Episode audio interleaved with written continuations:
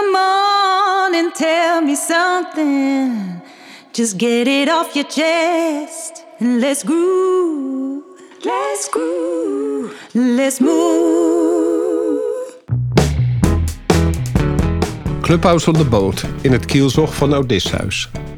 Eind september 2021 werd in Lefkas, Griekenland, de paardcursus Tandheelkunde in de volle breedte met diepgang gegeven. Hans Verpelt was de initiatiefnemer van deze cursusweek in samenwerking met de papierwinkel.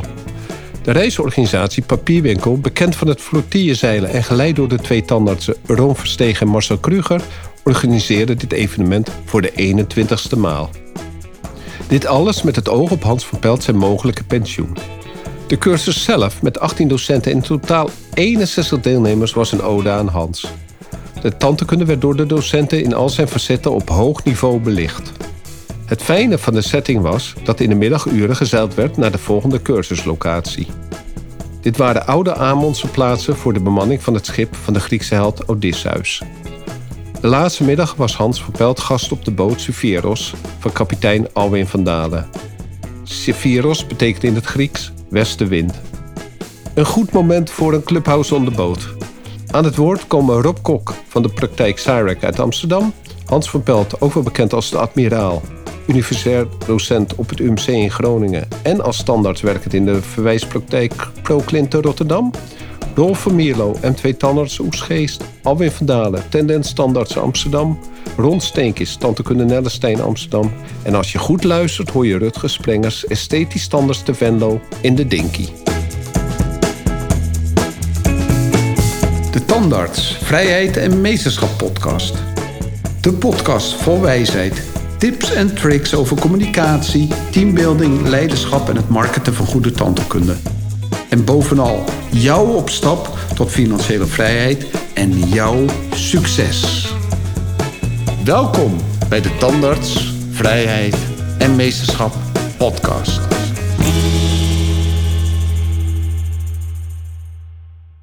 Alweer zeven jaar zit ik, Odysseus, gevangen op het eiland van de onsterfelijke nimf Calypso. Al zeven jaar moet ik met haar slapen. Al zeven jaar, elke nacht. Maar mijn tijd is beperkt. Ik wil naar mijn vrouw en naar mijn zoon. En hoe mooi zij ook is, hoe mooi Calypso ook is, ik moet de consequenties van mijn keuzes aanvaarden. Ik kan nooit opnieuw beginnen. Ik heb haast om mijn vrouw Penelope te zien. Dat kunnen de goden nooit snappen. Hun onsterfelijkheid zorgt voor geluk, nog ongeluk. En dat tot in oneindigheid. Zij kunnen ons daarom niet gelukkig maken. Dat moet je zelf doen, altijd. Die avond stuurt de god Zeus Mercurius op weg naar Calypso... met het bericht dat zij de sterfelijke Odysseus moet vrijlaten. Come on and tell me something. Just get it off your chest and let's groove. Let's groove. Let's move. Nou jongens, best spannend. Eh, voor het eerst eh, zit ik op het water te interviewen. En ik heb eh, vier eh, grote jongens bij me. Drie uh, tandartsen en één algemeen practicus die groot is geworden met de CEREC. Nou, mij kennen jullie natuurlijk wel. Dus waar we het vandaag over gaan hebben is de no-go's in de tandheelkunde. En daar zullen we allemaal een eigen visie over hebben. Ik zal uh, van wal gaan. Het is de meest uh, uh, simpele. Ik vind dat iedereen die in de tandheelkunde werkzaam is... als hij in een wachtkamer loopt, de patiënt een gedag zegt. En dat hij ze vriendelijk gedag zegt. Dat ze vriendelijk lachen naar de patiënt. En dat de patiënt zich niet een, een voorwerp voelt... maar een mens van, van vlees en bloed. En dat is een van de moeilijkste dingen om het personeel uh, duidelijk te maken dat ze dat elke keer moeten doen. Want ze zijn druk bezig, ze zitten in hun eigen omgeving, maar ze vergeten dat het voor de patiënt een vreemde omgeving is. En je zou moeten beseffen dat die wachtkamer eigenlijk je eigen huiskamer is. En dan zeg je ook, als er nieuwe gasten zijn, zeg je ook de mensen gedag. Kunnen jullie daar iets over, wat jullie mening daarover is? Ik zie jou nee schudden. Nou, ik weet niet of ik natuurtalenten in de praktijk heb, maar zij doen dat wel uit zichzelf. Ik vind het niet moeilijk om dat bij te brengen.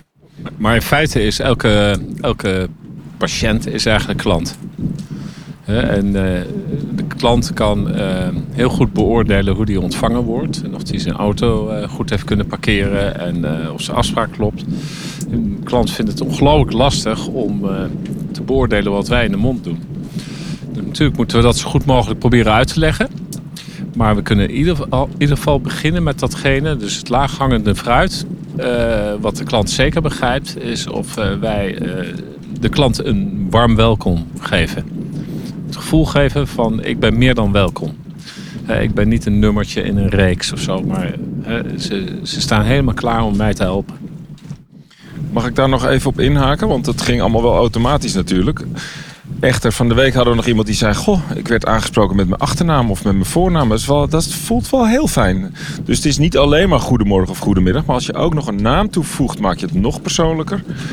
En als iemand de praktijk verlaat, zeg je niet doei. Dat is wel één die ik probeer. Uh, het is niet doei. Het is gewoon uh, tot ziens of tot de volgende keer. Of... Dus ik begrijp wel een klein beetje wat je bedoelt. Je moet er alert op blijven. Ik wou er nog iets aan toevoegen. Wat ik van de week ook heb gehoord, uh, iemand heb horen zeggen. Die zei van, ik ga altijd zelf, zeker de eerste paar keer de patiënt uit de wachtkamer. Maar ik wil ook zien hoe hij erbij zit. dus uh, is hij gespannen? Hoe, wat is zijn houding? Dat zegt ook heel veel. Ja, dat geeft ook informatie die, die, waar ik iets mee kan. En zeker als het een nieuwe patiënt is. En als een patiënt één keer gewend is aan, aan het komen, dan, dan heb je al een band opgebouwd. En met de assistenten, die uh, weet ook wat voor vlees je in de kuip heeft. Dus die, die gaat het automatisch dan overnemen. Want ik ben het helemaal met je eens. Uh, je, moet, je bent gastvrouw. Wij hebben bij voorkeur in onze praktijk eh, geen, liever geen tandartsassistenten, maar die in de dienst kapsers, schone specialisten, die gewoon het fijn vinden om, een beetje te, te tuttelen met mensen en ze te aandacht te geven en ze ja, hospitality gevoel te geven. Dat assisteren, dat, dat leren wij zo. Ik weet niet wat het in jullie praktijk is, maar... Ja, de, de, zeg maar juist uh, inderdaad de assistenten die druk, uh, die druk bezig zijn. Ze weten het wel, dat het, uh, dat het fijn is om, om, om gedag gezegd te worden in de wachtkamer. Maar ze, ze lopen er soms in hun drukte straal, straal aan voorbij. En dan zijn ze op weg van een behandelkamer naar de, naar de balie. Het is eigenlijk niet hun eigen tussen haakjes volgende patiënt die daar zit, maar iemand anders. En dan, dan hebben ze soms de neiging om daar anoniem voorbij te lopen. En eigenlijk sinds we het eh, daar een keer over gehad hebben, hebben we dat, uh, hebben we dat ook in, bij ons in de vergadering besproken. En voor veel mensen was het gewoon een eye-opener. Die dachten er helemaal niet aan. Niet omdat ze onbeleefd zijn of, of, of, niet meevoelen, maar gewoon omdat ze eigenlijk in de drukte het, het vergeten. Nou, als je daar weer eventjes op terugkomt in een vergadering, dan, dan is iedereen het ook eigenlijk alweer mee eens. Van ja, verdomd, natuurlijk. Je, hoort, je vindt het zelf ook fijn als je ergens verwelkomd wordt met een warm welkom. Ja, klopt. Dus dit is een no-go voor elke praktijk? Dit zou voor elke praktijk uh, moeten gelden. Zo makkelijk scoren. Oké. Ja. Hans, wat is voor jou een hele belangrijke no-go in de tandartspraktijk? En die in heel veel praktijken toegepast kan worden? Ja, dat zijn ik kan op vachttechnisch gebied no-go's bedenken. Ik vind een, een van de belangrijkste no-go's eh, die ik constateer, en eh, ik zit in, vind het onderwijs, is eh, dat je eh, eh, elk probleem van elk patiënt wil oplossen. En dat eh, kun je zeg maar pleasen. Ik merk dat met name jonge, jonge vrouwelijke tandartsen daar, daar, dat, daar, daar moeite mee hebben, want die willen graag het probleem van de patiënt oplossen. En het kan een enorme valkuil zijn. En ik wil straks nog verder op ingaan hoe dat, dat verder uitwerkt. Maar dat vind ik wel, uh, dat moet je eigenlijk afleren. Het, het, de patiënt moet ervaren dat hij een probleem heeft. En die moet, het moet ook zijn probleem blijven. En, je, en dat jij er alles zal doen om dat probleem op te lossen. Maar je kunt A, geen garanties geven. En als je uh, aan pleasen gaat, dan, dan is er een valkuil. En als je daarin dondert, uh, dan, dan heb je het wel geleerd. En dat merk ik ook. Dan denk ik, dat doe je nooit meer maar ik zie ook hoe, eh, hoe met name jonge vrouwelijke tanzen daar soms eh, ontzettend onder gebukt gaan. En kan je daar een voorbeeld van geven? Nou, kijk, dus, de, de, de, soms hebben, wat ik in het onderwijs ook zeg, de, tandenkunde is eigenlijk een soort verwachtingenmanagement. En als patiënten een heel hoge verwachting, dat is van de week ook aan de orde gekomen als mensen hele hoge verwachtingen hebben, eh, en dat kan je uitdrukken in een cijfer, dat is ook geweest, wat voor probleem, eh, eh, hoe groot is uw probleem, uitgedrukt in een cijfer. Als mensen, nou het is een 6 en, en ik, ik, ben pas tevreden bij een 9. A, je weet niet wat die 9 inhoudt. Je weet bovendien niet of jij die 9 kan realiseren. Uh, en als je dan het idee hebt van ja, dat gaan we oplossen. En je wekt de indruk dat je dat, dat gaat doen. Denk je die je dat open moet houden. Uh, en het eerste probleem moet zo goed mogelijk proberen te inventariseren. Uh, en ook moet je een behandelplan kunnen bedenken wat je, waarvan je weet van dit is misschien de oplossing voor deze patiënt. Maar eh, ik ben niet degene die het uit kan voeren. En zeker in het begin van je carrière. eh, ja, dan heb je daar... eh, of, of je stuurt door, of je vraagt een oude collega van... Goh, wil jij het doen en mag ik komen kijken? Ehm, ja, ik weet niet eh, hoe jullie... eh, ik heb daar zelf in de beginjaren, na mijn afstuderen... heb ik, eh, heb ik zo'n zo'n oude rot gehad. Die was al 36 en ik was 24. En dan had ik tot diep in de nacht met lullen over van alles. Maar, je- maar je kan, je kan misschien wel de oude gezichten erbij halen. Zachte heelmeesters maken stinkende wonden. En het is de makkelijkste weg om eh, ja, je patiënt te pleasen. Bijvoorbeeld iemand komt binnen en die heeft een enorme kiespijn. En die zegt, eh, haal die kies eruit, haal die kies eruit. Eh, ik wil maar één ding, de, kies moet eruit. Nou, uiteindelijk help je die patiënt het beste door een goede wortelkanaalbehandeling te doen en de kies te behouden. En achteraf zal die patiënt je dankbaar zijn, maar op dat moment heeft de patiënt een hele andere wens. En en eh, eh, helpen is niet altijd precies doen wat de patiënt vraagt. Precies. Hè, wij, moeten, wij moeten gewoon vanuit onze professionele standaard kijken wat, het, wat is het beste. Hè, eh, als je vanuit onze kwaliteitsstandaard kijkt, eh, wat is het beste wat we voor die patiënt kunnen doen. En dat is hè, zo lang mogelijk een element behouden. Ja, wat er daar dan ook nog denk ik bij komt kijken, en dat is vooral in die, die groep waar we Hans net over had, is dat ehm, mensen ook eh, voor de eh, patiënt gaan denken wat hij eventueel over heeft voor een behandeling. Hè? Dat, ze dat, een, dat al, al snel gedacht wordt dat de patiënt eh, een bepaalde behandeling niet wil of kan, kan betalen. Ja. En soms komt het ook vanuit die patiënt zelf. Dat ze, dat ze zeggen van ja, het is me, het is me te duur of eh, ik wil toch die goedkope oplossing. Terwijl wij al lang weten dat die oplossing niet gaat werken. Ja. En hem dan toch maar doen omdat je ja, die patiënt niet wil kwijtraken of, of, nou, of wil pleasen. Gewoon inderdaad, daar kan het ook Ja. op neerkomen. Dat je eigenlijk al van tevoren weet dat het kansloos is. En dat je daar die patiënt dus eigenlijk helemaal niet mee, eh, niet mee verder helpt. Ja. Ik denk ja, dat als je meer ervaring op een gegeven moment hebt, dat je ook makkelijker dan op de stoel rechtop kan zetten en tegen de patiënt kan zeggen, ja, dit gaan we gewoon niet doen. We moeten het of zo doen en dan, ja, dan is het eh, wat kostbaarder. En dat, dat onderhandelen, dat bespreken, Ja. dat vinden sommige collega's ook moeilijk, denk ik. Ja, je moet soms mensen ook behoeden voor. eh, die hebben al een, beslissing genomen, die hebben zitten zoeken. En die denken dat een oplossing die bij een ander wel werkt, eh, ook bij hun werkt. En dan moet je ze soms behoeden voor hele rigoureuze beslissingen. En als je ga- uitgaat van het klant is koning concept. Ik heb eh, van een marketinggoeroe begrepen dat is. Het klant is koning concept, dan doe je, dan doe je patiënten juist soms tekort. Als je alleen maar doet wat de ander wil, ja, dan word je soms teruggefloten eh, eh, dat je die dan moet doen. En een voorbeeld daarvan is bijvoorbeeld als je zegt, ik heb zo'n pijn, trek alles er maar uit. Nou, ik vind het heel mooi dat jij zegt, eh, Hans, klant is koning. Maar, eh, en die moet je behoeden. Maar je kunt ook jezelf nog soms behoeden. Want als er een hele mooie blonde dame die eh, eh, volle lippen heeft... en hele mooie composietfacings van een collega... ehm, en die wil dan alles nog mooier hebben... maar haar kaak staat ook wat scheef... eh, en eigenlijk wil zij een rechte bovenkaak hebben. Maar dat wordt dus chirurgie. En dat kan ik niet. Dus ik kan nooit cosmetisch haar wensen voldoen. En dan moet ik mezelf behoeden, want ik ga er überhaupt niks aan doen. Het is zoals het is en ehm, dus heb ik een groot probleem.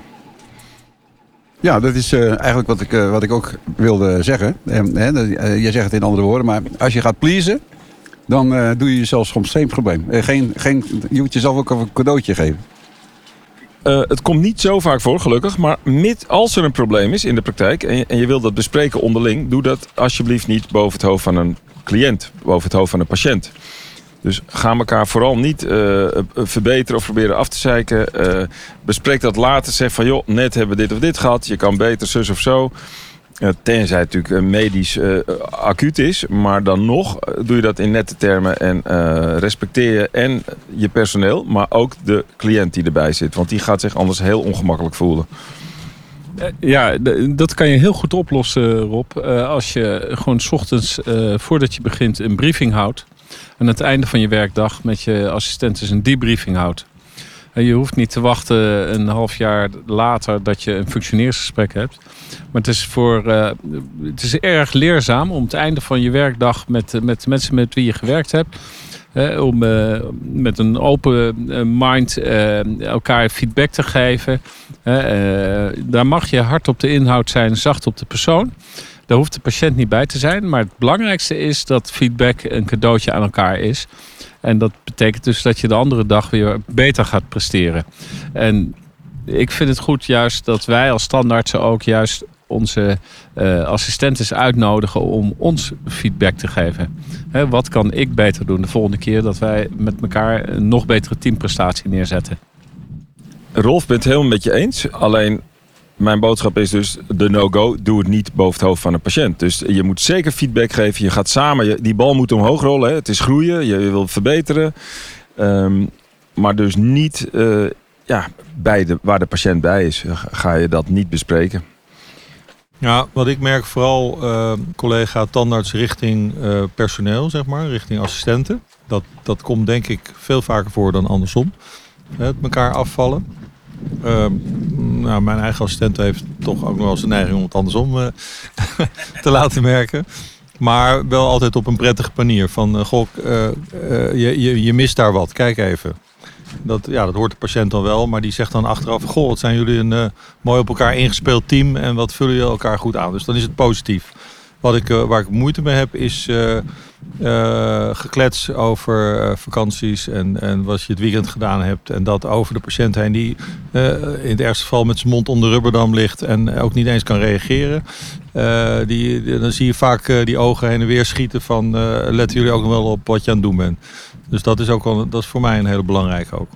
Dus dan niet in het afzeiken, maar meer in het chit-chatten over de hoofd van de patiënt, wat niet over de behandeling gaat. Ja, want dat is natuurlijk wel zo. Als je deze CAK aangeeft, dat zijn hele duidelijke zaken. Maar je hebt ook vaak dat je bezig bent. En dat je dan een kamer verderop of een uh, industrialisatie of uh, achter de balie hoor je mensen praten waarvan je denkt, dat is niet handig jongens. Maar dat moment is op een gegeven moment gewoon voorbij. En uh, en ik vind het altijd moeilijk. Je voelt aan je onderbuik dat het niet klopt. Hoe doe je dat op dat moment? Jij uh, zegt, Rolf, je wacht tot het eind van de dag en dan doe je bij de, bij de debriefing. Ik merk gewoon dat ik op dat moment dan denk van kinderen, jullie hebben vergeten hoe ik jullie opgeleid ben. En dat je dan denkt van, jeetje, stop ermee met dat, met dat geklets om niets. Dat vind ik zo moeilijk. Ja, dat gebeurt natuurlijk. En als, eh, als je een uh, praktijk hebt waar een team het erg leuk heeft met elkaar, uh, kan je bijna niet vermijden dat ze ook met je onzin praten af en toe met elkaar hebben. Ik ben een groot voorstander van gesloten behandelkamers. Ik begrijp best wel uit, uit ja, efficiency oogpunt dat er vaak praktijken gebouwd worden met, zonder deuren. met de, de, sterilisa de sterilisatiestraat aan de achterkant. En nou, eh, ik, ik vind persoonlijk, eh, ik heb echt last van die ruis. Ik wil focus houden. Ik, eh, ik, ik wil ook geen geluidjes horen van uh, instrumentarium wat opgeruimd wordt of iets wat valt. De patiënt heeft er last van, van, van al die bijgeluiden en ik heb er zelf last van. Dus ik wil eigenlijk in een soort hele rustige, serene omgeving mijn prestatie leveren, zodat ik de focus kan houden. Dus het, het is begrijpelijk dat het gebeurt. En als je gesloten deuren hebt, dan is het dus ook niet erg dat ze eens een keertje aan elkaar vragen: hoe was jouw weekend? Wat, wat ik wel ook vind ik wel een aardige toevoeging. Als je een stagiaire of zo aan de stoel hebt en de patiënt zit uh, onder kofferdam of wat dan ook, dan vraag ik vaak de patiënt uh, om toestemming of ik mag uitleggen wat ik aan het doen ben. En vaak vindt de patiënt dat zeer leerzaam. Dat vinden de patiënten eigenlijk ontzettend leuk als je dat doet. Dat ben ik met je eens. Ik, ik heb in mijn opleiding, eh, ik zei Marcel van Grunsen, dat is een kindertandarts, die zei: Je hebt twee soorten patiënten in extra, dat zijn de verwerkers en de vermijders. En toen ik een praktijk startte, in, overnam in 84, ben ik ook patiënten kwijtgeraakt omdat ik te veel uitlegde. En dat riep angst op. En een andere opleider die zei van ja, iedereen krijgt de patiënten die hij verdient, die bij je passen. Dus ik, uh, om, om bij elke patiënt alles uit te leggen, maar ik denk wel, wilt, zal, wilt u, zal ik er meer over vertellen? Wordt door de meeste op prijs gesteld. Maar dat trekt ook mensen aan die jou een fijne tand vinden omdat jij dat doet. Rodolf, heb jij een, no-go?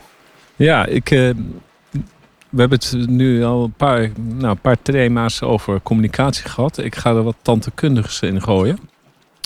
Wat uh, voor mij een no-go is, is uh, volledige omslijpingen bij indirecte restauraties. De enige uh, indicatie voor het maken van een volledige kroon is het vervangen van een volledige kroon. Met de huidige adhesieve technieken vind ik dat je partieel moet werken, zo minimaal mogelijk invasief. Uh, het liefst werk ik met lithiumdisilicaat. Plakt goed, prachtig te verwerken.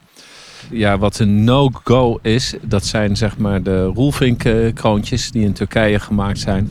Dat zijn volledige omsluipingen in het front. eh, waar f- monolithisch eh zirconia-kronen witter dan wit opgemaakt worden. En waar, nou, als ik een grove schatting maak, hè, want er, er is ruim geprepareerd door deze behandelaars, dat er ongeveer 80% van het element gesloopt is. Hè, en daar wil ik niks mee te maken hebben. Hè. Dat is eh, niet goed voor de mondgezondheid. Oké, en het is natuurlijk ook volledig tegen de eet. Absoluut. Ja, dit, dit zit in de lijn. We hebben lang geleden dat, eh, dat eh, bij meisjes van 18 jaar de volledige dentitie getrokken werd om een, voor, voor een huwelijk een volledige prothese aan te bieden. Dat, eh, dat is tantekunde. Eh, toen ik net afgestudeerd was, eh, toen werd bij een waarneming dat een keertje aan me gevraagd. En dat is de enige keer in mijn leven geweest dat ik ontslagen ben omdat ik niet deed wat de baas vroeg. Oké. Nou, wat mij wel ehm, eh, zorgen baart is dat ook in Nederland eh, zeg maar nog steeds eh 80% van alle indirecte restauraties zijn volledige omslijpingen eh, waarop een eh, zirconia kapje met volledig opgebakken porselein gemaakt wordt. En dat is echt een, eh, een restauratie die ook inderdaad bij ons in de praktijk eh, niet, niet voorkomt, niet gemaakt mag worden, ook niet door de collega's.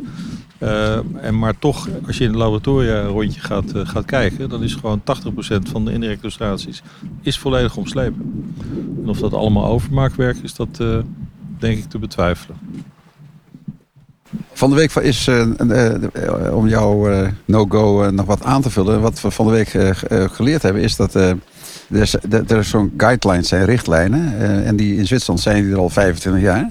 En en als, als we dat hanteren, dan is, dat is het behoud van de processus ovularis zolang we intact houden. Dus als een element nog te behouden is, dan behoud je hem. En dan probeer je hem te gebruiken. En, en niet zeggen eruit, implantaatje erin. Eh, de, vita- de pulpa vitaal houden. De preventieve endo, die we, wordt volgens mij nog steeds toegepast. Laten we maar, eh, want anders moet ik straks door die kroon heen. En, en, die, en, die, en die Zwitserse richtlijnen die zijn in Nederland nog steeds eh, ja, niet eens bekend, terwijl ze er al 25 jaar zijn. En niet alleen op restauratief vlak, maar in, elke vijf jaar wordt dat in Zwitserland eh, eh, ge- geüpdate. Als je vraagt althans in welk land zou je nou het liefst willen werken, zeggen ze Zwitserland, want daar kan alles. Maar als er dan richtlijnen komen en die, dat boekje kost 40 Zwitserse franken, eh, dan is het van ja, maar goed, dat gaan we dan allemaal verplichten. Het is geen, het zijn richtlijnen hè? En, die- en heel goed, ja, zijn alsof je vaart, eh, zoals nu varen op boeien. Als je buiten de boeien vaart, kom je in ondiepte en dan heb je kans op schipbreuk. En zo zijn richtlijnen ook. Maar dat wordt in Nederland gericht eh, als een soort corset vaak. eh, Ja, ben ik he- helemaal met je eens, Sans. Want eh, Nederland, nou, het KIMO is bezig met, met richtlijnen te maken, protocollen. of richtlijnen te maken. wordt vaak door elkaar gehaald met protocollen. Maar in ieder geval, het is niet zo ingewikkeld als we het vanuit eh tandheelkunde gaan bekijken. Om eh, eens te beginnen met, eh, met elkaar eens af te spreken. Een aantal simpele dingen. Hoe we ze uitvoeren. En waarom moeten, ja, we zien in het buitenland dat het kan. Waar, waarom moeten wij daar zo lang op wachten? En we maken het misschien wel veel en veel te ingewikkeld. Gewoon strakke richtlijnen. We weten best wel hoe het, hoe het, hoe het, zou moeten. Owen, wat is jouw eh, no-go? Wat voor mij een absolute no-go is, en eh, da- daar zie ik in onze praktijk ook eh, eh, ja, als een, ar- met argusogen op toe, is dat er geen eh, behandelingen gestart worden. of dat nou bij nieuwe patiënten is of bij bestaande patiënten in de praktijk, zonder een gedegen eh, behandelplan, hè, een zorgplan zoals we het tegenwoordig noemen. Ehm, vroeger was het toch wel, was je wel gewend om, we zijn doeners. Op het moment dat een patiënt eh, met last in de praktijk komt, dat je eigenlijk gelijk eh, die klacht gaat aanpakken. Eh, en dat is ook goed. Hè? EHBO moet altijd, zal altijd blijven. Maar op dat moment moet je een stap terug doen daarna en zeggen van oké, nu gaan we eens eventjes alles in kaart brengen. En gaan we eigenlijk een, een planning maken. Ja, klinkt hoogdravend, maar eigenlijk voor de rest van je leven. Dat is, eh, is niet helemaal voorspelbaar, maar je kan toch, eh, kan toch met een blik op, eh, op, op röntgenfoto's en in de mond en een, met een goede diagnose te stellen, kun je, kun je aangeven wat er voor dat gebied nodig is om eigenlijk in de rest van je leven gezond te blijven. En dat, nou, uiteindelijk noem je dat een zorgplan, komt daar, komt daar uitrollen. En dan kan je ook gericht met die patiënt daaraan gaan werken. Het hoeft niet, ook niet allemaal tegelijk. Eh, Een dynamisch behandelconcept, gefaseerd eh, behandelen. Eerst de urgente dingen en daarna eh, langzaam naar dat, naar dat eindpunt toe. En dan het, en dan het onderhoud. Zo zou, je het, zo zou je het eigenlijk voor iedereen willen en iedereen ook gunnen. En, en helaas ja, zie je toch nog wel dat, dat mensen geneigd zijn om maar te gaan doen. Om, te gaan, om het probleem te gaan aanpakken. En eigenlijk de andere problemen die er in de mond eventueel aanwezig zijn, over het hoofd te zien. En dat zou fijn zijn als dat, als dat, ja, als dat uit de wereld geholpen wordt. Maar wat ik, eh, het is een maar, hè? dus het, het is echt een maar. Bedoel je dit nu echt alleen bij, wil je dit bij elke patiënt doen? Of wil je dit alleen doen bij mensen waar je verwacht wat een groot behandelplan tot goede resultaten zal leiden? Ja, nee, dat is, dat is inderdaad een, een, misverstand. Hè. Er zijn mensen die komen binnen, die hebben een, eh, een heel klein behandelplan nodig. Hebben, hebben een goede dentitie met misschien één of twee gelokaliseerde problemen. problemen. Nou, prima, dat dan wordt het een heel makkelijk behandelplan. Maar je moet nog steeds een plan maken, je moet nog steeds de rest bekijken. En bij sommige mensen wordt het een uitgebreider plan. En bij andere mensen wordt het een, een oneindig groot plan. Eh, dat maakt niet uit. Dat, het is eigenlijk zo, el- elke stap voor iedereen doorlopen moet worden. Alleen bij de ene patiënt is de stap makkelijker te zetten. Bij de andere ja, zal wat meer denkwerk en, en, en, en kennis aan te pas moeten komen. En als het echt te ingewikkeld wordt, dan kan je altijd nog verwijzen natuurlijk. Ik denk, Alwin, dat je, nou, je, je hebt ongelooflijk gelijk. En het belangrijke is dat we ons realiseren dat eh, de tandartsen in Nederland zijn academisch opgeleid. En ik heb deze week eh, weer iets belangrijks geleerd eh, om dat uit te drukken. Dat wij moeten voordenken en niet gaan nadenken. We moeten vooraf denken en, en niet na de hand gaan nadenken. Wat, wat is er misgegaan? Van wie heb je die Ja, die, die, die, die stond op een t-shirt van Hans van Pelt. en eh, en eh, nou, ja, eh, Han- Hans heeft t-shirts met tegeltjes. En dit is, dit is echt een heel belangrijk tegeltje. Maar als we nog even inhaken op dat kleine behandelplan. Als je een kind hebt wat in je praktijk de eerste caviteit heeft. En dan is het voor de meeste tandartsen heel erg makkelijk om heel snel die caviteit te gaan restaureren. En een jaar later heeft zo'n kind een tweede caviteit. Ik vind het belangrijk dat eh, als een, eh, een kind met een gave dentitie eerste caviteit heeft, dat je echt de why gaat zoeken. Waarom is dit gebeurd? Want als je de waarom begrijpt, dan kan je voorkomen dat er een tweede gaatje komt. En kan jij aangeven hoe jij op dat moment eh, begint om die lont, hè, die eigenlijk ontstoken is, om die in kaart te brengen en wanneer je die dan gaat doven? Dus wat ik bedoel is van, wat ga je dan allemaal doen als je die eerste caviteit hebt gezien? Nou, als de diagnose, eh, of tenminste, je, je, je, ziet een caviteit. Hè, dus je zult, je zult eerst eh, eh, je, je analyses beter moeten doen. Je zou moeten vragen hoe, hoe de voeding is, hoe het poetsgedrag is, hoe de begeleiding van de ouders is. Je, je wil veel meer weten. Dus eh, dat voordenken begint altijd met eh, heel veel vragen. Ja, we hebben de neiging nogal snel om te gaan vertellen, te gaan zenden. En eh, we zullen als standaardsen zullen we toch vragen moeten stellen eerst om precies te weten wat is er aan de hand. En als we die informatie verzameld hebben, dan kunnen wij voordenken. En dan kom je uiteindelijk tot een diagnose. En bij die diagnose is eh, niet alleen maar belangrijk van wat zie je, maar eh, hoe komt het? En wat gaat er gebeuren als we nou eens niks doen? Hè, eh, en dan kan je de volgende stap maken richting indicatie en behandelplan. Ook jij hebt helemaal gelijk, Rolf. Ik wil daar nog inderdaad. zijn het eens met ik, elkaar? ik wil daar een tegeltje aan toevoegen. Ik meen ook van de ene heer Hans van Pelt. Zonder diagnose geen therapie. Eh, dus je moet inderdaad wel goed observeren wat er gebeurt. En een andere opmerking, maar die heb ik volgens mij al heel lang geleden uit dezelfde mond horen komen, is dat in Engeland is het eh, eh, wettelijk strafbaar als je gebitslijtage laat zitten. Zover zijn wij in Nederland niet. Misschien gelukkig niet. Maar ook daarin moet je echt voordenken. En je ziet het veel meer. en daar heeft Dien Gambon deze week over gesproken. Er is veel meer erosie en slijtage dan wij denken. Ehm, dus blijf alert. Ja, ik, eh, eh, ik ben degene van, die, eh, van al die tegeltjes die ik kreeg. En van, mijn, van, mijn, van mijn trainees die... Dank, dankzij, die, dankzij die tegeltjes ook dit onthouden. Dus one-liners hebben helpen om, om mensen op te leiden. Ook, en je patiënten leid je ook op met one-liners. Dus, dus vertel niet te veel. Eh, dan blijft het hangen. Het gaat om de retentie. Ik, eh, niet alleen van de prothese, maar ook van wat je leert op zo'n week. En eh, de, de kracht van de herhaling is de herhaling. Is de kracht van de herhaling. En is de kracht van de herhaling, is, is de herhaling, is de kracht van de herhaling. Als je maar blijft herhalen, dan blijft het hangen. Daarom zeg ik het nu ook zo vaak. Hè, eh, en, en, want Rob die heeft, had het bijna goed met het tegeltje. Het is namelijk zonder diagnose geen prognose. Dat was het tegeltje. Maar je was het nu al vergeten. Nee, maar dan heb ik hem van een andere grootheid gehoord. Maar, want zonder diagnose geen therapie, die bestaat ook in de tandheelkunde. Maar Ja, maar die heb je van de week niet gehoord. die hebben, nee, maar ik zei ook, die heb ik jaren geleden gehoord. En het begon met een H en het eindigt op Akman. Maar, oh, ja, nee, maar goed, ook daarin. Want wij zijn, wij zijn algemeen praktici en wij willen altijd gaan doen. En eh, daar zit natuurlijk een beetje inherente valkuil. Eh, maak even een pas op de plaats. Even een stapje terug. Even stilte. Stilte kan ook heel fijn zijn. Hebben we deze week niet gehad. Het ging maar door. Pak even je rustmoment. Denk even rustig na. Even eh, bezinning. En dan pas aan de gang.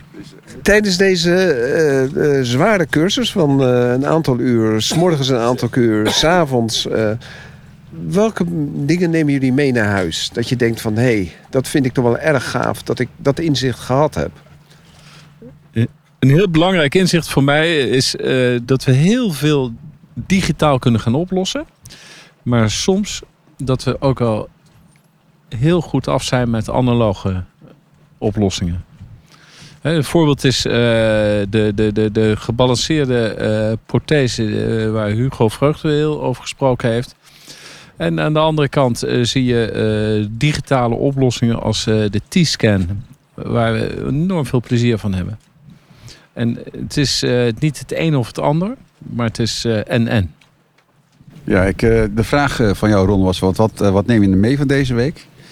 Ik, deze week dat ik, wa- wat mij echt vandaag opviel, eh, dat ik gewoon, dan ben ik 43 jaar geleden afgestudeerd. Eh, ik, ik ontvang al een jaar AOW. En ik hoor een verhaal van een van mijn trainees die twee jaar geleden is, is afgestudeerd. En die heeft het over het evenwicht en de balans van een meneer Hano. Ik dacht altijd dat het een tandarts was. Ik heb hem over meneer Hano verteld. Blijkt die man geen eens tandarts te zijn. En die man is 49 jaar geworden. En vier jaar voor zijn dood heeft hij de kwint bedacht. En ik dacht altijd dat het gaat over de VP. En die kunnen we ook toepassen bij slijtage. Blijkt dat die meneer Hano... eh, in het begin van deze eeuw ook al heeft ze- gezegd... dat hij ook opgaat voor ortho en paro.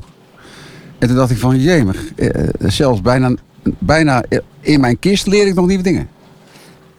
Ja, wat ik, wat, wat, wat ik echt eh, heel, heel fijn vind, is dat eh, deze week, eh nou, waar volgens mij met 18 docenten, eh, dat het echt een mix was van, van jong en oud. En dat, en dat vooral ook de, nou ja, de jonge collega's ja, met prachtige verhalen kwamen. Echt een paar jaar afgestudeerd en al zoveel inzicht en in, in welke kant het op moet met de tandkunde. Dat dat, eh, dat dat voor mij in ieder geval hoop voor de toekomst geeft. Want ik, eh, ik heb me wel eens een tijdje zorgen gemaakt om, om, ja, om de opvolging van al die, eh, al die oudere collega's. Hoe dat, eh, hoe dat geregeld is. Ik, ik, ik, ben, ik heb niet zo heel veel vertrouwen in hoe de universiteiten dat in de basisopleiding eh, aan het oplossen zijn. Maar je ziet toch dat eh, die pas afgestudeerde collega's enorm aan de weg timmeren. ook in het postacademisch onderwijs al gelijk na hun afstuderen. Dat is, ja, dat is echt een boodschap die we, die we, waar we verder mee moeten. Zeg maar.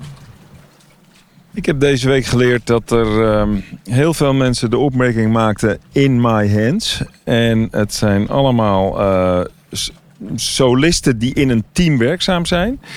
Het zijn allemaal, eh, om het met respect te zeggen, toch wel mensen die allemaal denken te weten hoe het moet. Er zijn zeker wel richtlijnen, misschien nog niet zo goed vastgelegd als in Zwitserland. Maar ik heb, hele diverse soorten tandheelkunde gezien. Van telescoopkronen tot heel mooi duurzaam en ook duur opbakwerk. Eh, mooie facings. Eh, de variëteit was erg groot. er is geen goed of fout. Het hangt gewoon van de patiënt af wat je op dat moment doet. En als je het met de juiste intentie doet en met de juiste instelling, dan zijn er heel veel mooie soorten tandheelkunde. En dat geldt zowel voor digitaal als analoog. En, eh, en ieder heeft zijn eigen kuntje. En ieder krijgt dan ah, daadwerkelijk ook zijn eigen patiënten die er toe komt. Wat ik eh, ook erg eh, inzichtelijk vond deze week was het verhaal van Michiel Lieshout over sustainability. En eh, welke verantwoordelijkheid ook eh, op onze schouders rust vanuit de tandheelkunde in onze praktijk. Eh, maar ook ehm, wat gaan wij doen om te zorgen dat eh, mensen een beetje verantwoord met plastic omgaan. Hè, eh, alles wat wij adviseren aan onze patiënten is dat, is dat weer een stukje vervuiling van deze wereld. En dan hebben ze misschien wel een prachtig schoon gebit, maar ze gooien een berg aan plastic zooi weg. Dus eh, ik geloof ook in dat de oplossing eh, eh, ligt dat we daarover gaan nadenken hoe we sustainable ehm, producten in de markt zetten die minder vervuilend zijn en een stuk bewustwording in de tandartsenpraktijk, dat wij er met z'n allen zeker wat aan kunnen doen. Het is goed dat je Michiel Liesert en de sustain- sustainability noemt. Want we zouden bijna vergeten dat er deze week ook nog een huisarts mee was. Die ook al 43 jaar eh, aan het werk is. En die uitgeloot was voor tandenkunde. En toen farmacie ging studeren. En tegen de tijd dat hij inloten dacht ik, wil geen tandarts meer worden. En vervolgens eh, de, op vraag, de vraag van... wil je praten over eh, lifestyle en alle andere dingen die nog ter sprake komen... ehm, die je kunt vertellen, ook een verhaal hield over de raakvlakken tussen tandheelkunde en geneeskunde. Wat, wat ik hoorde dat er in de weekenddienst er een plicht is dat je binnen vier uur een psychiater moet hebben bij een spoedgeval. En dat uit zijn ervaring eh, tandartsen niet binnen vier uur eh, aanwezig konden zijn. Ehm, dat was één van de dingen. En wat ik niet wist, maar wat ik een eye-opener vond, het, de spiderweb van Lang hè, voor de parodontologie. Daarmee kan je de grootte van het probleem, eh, eh, het paardenprobleem, in, in, inzichtelijk maken. Dat hij zegt dat gebruiken wij voor het positief gezondheidsmodel. En dat hij het ook gebruikt voor de, voor de, eh, zeg maar de, de gesprekken. Ik vind het functioneringsgesprek vind ik een beetje zwaar. Ik kan beter zeggen jaargesprekken, want het, ja, een functioneringsgesprek gaat naar twee kanten. En dat gebruikt hij ook als dat model om naar twee kanten eh, met elkaar eh, te praten over... Goh, wat, wat moet er gebeuren dat jij hier met veel, nog, meer, nog, meer plezier gaat werken? En dat we een mankrachtprobleem hebben in de tandheelkunde, maar ook in de geneeskunde. Dat het heel moeilijk is om goede mensen te vinden. En eh, het was een, het, ik vond het een ongelooflijk interessante lezing, nog afgezien van alle anderen die ook nog te sprake kwamen. Hè, met enorme humor. Ehm, ja, ik weet niet hoe jullie dat eh, ervaren hebben, maar eh, ik heb daar wel, ja, Inhakend op deze huisarts, die vertelde, en dat is de, de, de, paralleliteit. Hij begeleidt mensen van geboorte tot dood, zelfs soms voor de geboorte misschien. En dat doen wij eigenlijk ook. Wij gaan van jong tot oud. Daarbij noemde hij ook nog een opmerking over eenzaamheid. Ehm, en daar kan je ook weer een parallel naar trekken. Want een- vond hij echt een heel groot punt. Daar is niet zo diep op ingegaan. Maar een mens is een sociaal dier. En ik wil alle jonge collega's aanmoedigen om cursussen te volgen. Want wat je in zo'n week meemaakt, of in een weekend of op een avond, en, maar met name als het wat meerdaags is, dan ga je met z'n allen napraten en nadiscussiëren. En juist van die onderlinge gesprekken, want wij zijn sociale dieren, daar leer je misschien nog wel het allermeeste van. En dan voel je ook niet meer eenzaam. Nee, wat ik het, me- eh, het meest meeneem is eh, een beetje het eh, punt wat, eh wat Alwin ook zegt. Ik was erg onder de indruk eh, van eh, de jongere collega's die prachtige lezingen hielden. Dan moeten we daar wel de aantekening bij maken natuurlijk. Dat ze allemaal een, ehm, een praatje, op het eind van het eh, praatje zeiden dat ze Hans van Pelt bedankten voor zijn ongelooflijk grote inzet tot, eh, om hun tot grotere hoogtes te stuwen. Dus ik denk dat we dus eh, er ook moeten zorgen dat eh, de oudere meesters ook de, de jongere eh, collega gaan begeleiden. En dat we daar dus allemaal een, een, een steentje aan moeten bij- bijdragen. En dat kunnen we allemaal op onze eigen manier doen. Hans doet het door, door zijn manier. Ik doe het eh, via de podcast. We zijn allemaal ongelooflijk bevlogen. Als je deze 61 mensen waren die er waren. zijn ongelooflijk bevlogen collega's. Die ongelooflijk goed met elkaar kunnen opschieten. Als het erom gaat. En uh, eigenlijk is er geen weerklank gevallen op tandheelkundig gebied.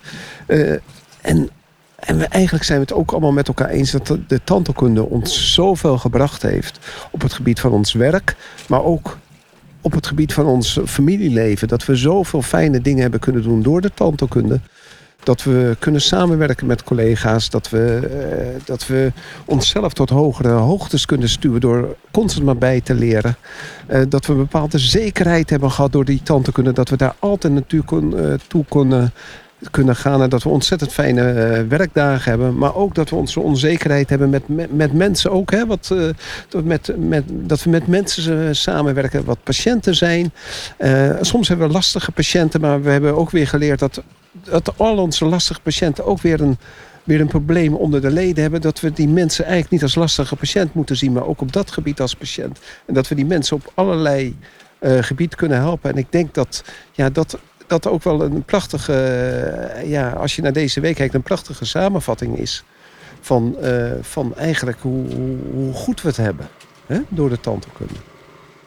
Ron, ik denk dat wij uh, de verantwoordelijkheid hebben naar de uh, generatie die ons opvolgt, om ze te helpen. en ik denk ook dat wij misschien wel in de plaats van afstellen naar die pensioendatum, voor onszelf ook ontzettend leuk is. Dat je waardevol blijft om je kennis over te dragen. En um, in de plaats dat we zeggen van nou, we hebben ons klusje geklaard en we gaan nu uh, alleen nog maar over onze hobby's praten is het uh, is zo'n schat aan kennis die wij met elkaar hebben. Hè? En je ziet hoe gretig en hongerig onze jonge collega's zijn. En nou, hoe mooi is het als wij gewoon in die, in die, in die, laatste periode van ons werkzame leven en daarna dat we alle kennis die we hebben delen met de volgende generatie. Daar hebben we wat aan. Want laten we niet vergeten dat de komende jaren komen er steeds meer 65-plussers, uh, eh, steeds minder 65-minners. Uh, Nederland vergrijst. En we zullen ze moeten helpen om die mondzorg goed georganiseerd te krijgen. Wij zijn ervaringsdeskundigen. Wij weten wat er gebeurd is de afgelopen 40 jaar. En we weten wat goed is en wat niet goed is. En we gaan ze helpen. En is een hele mooie afsluiting. Jongens, dank jullie wel. We hebben zo uh, op het water, met het geruis van motorboten, met het geruis van bomen en het geruis van water, hebben we een mooi gesprek met z'n allen gehad. En uh, ik vond het heel prettig om zo met jullie te praten. Dus dank jullie wel.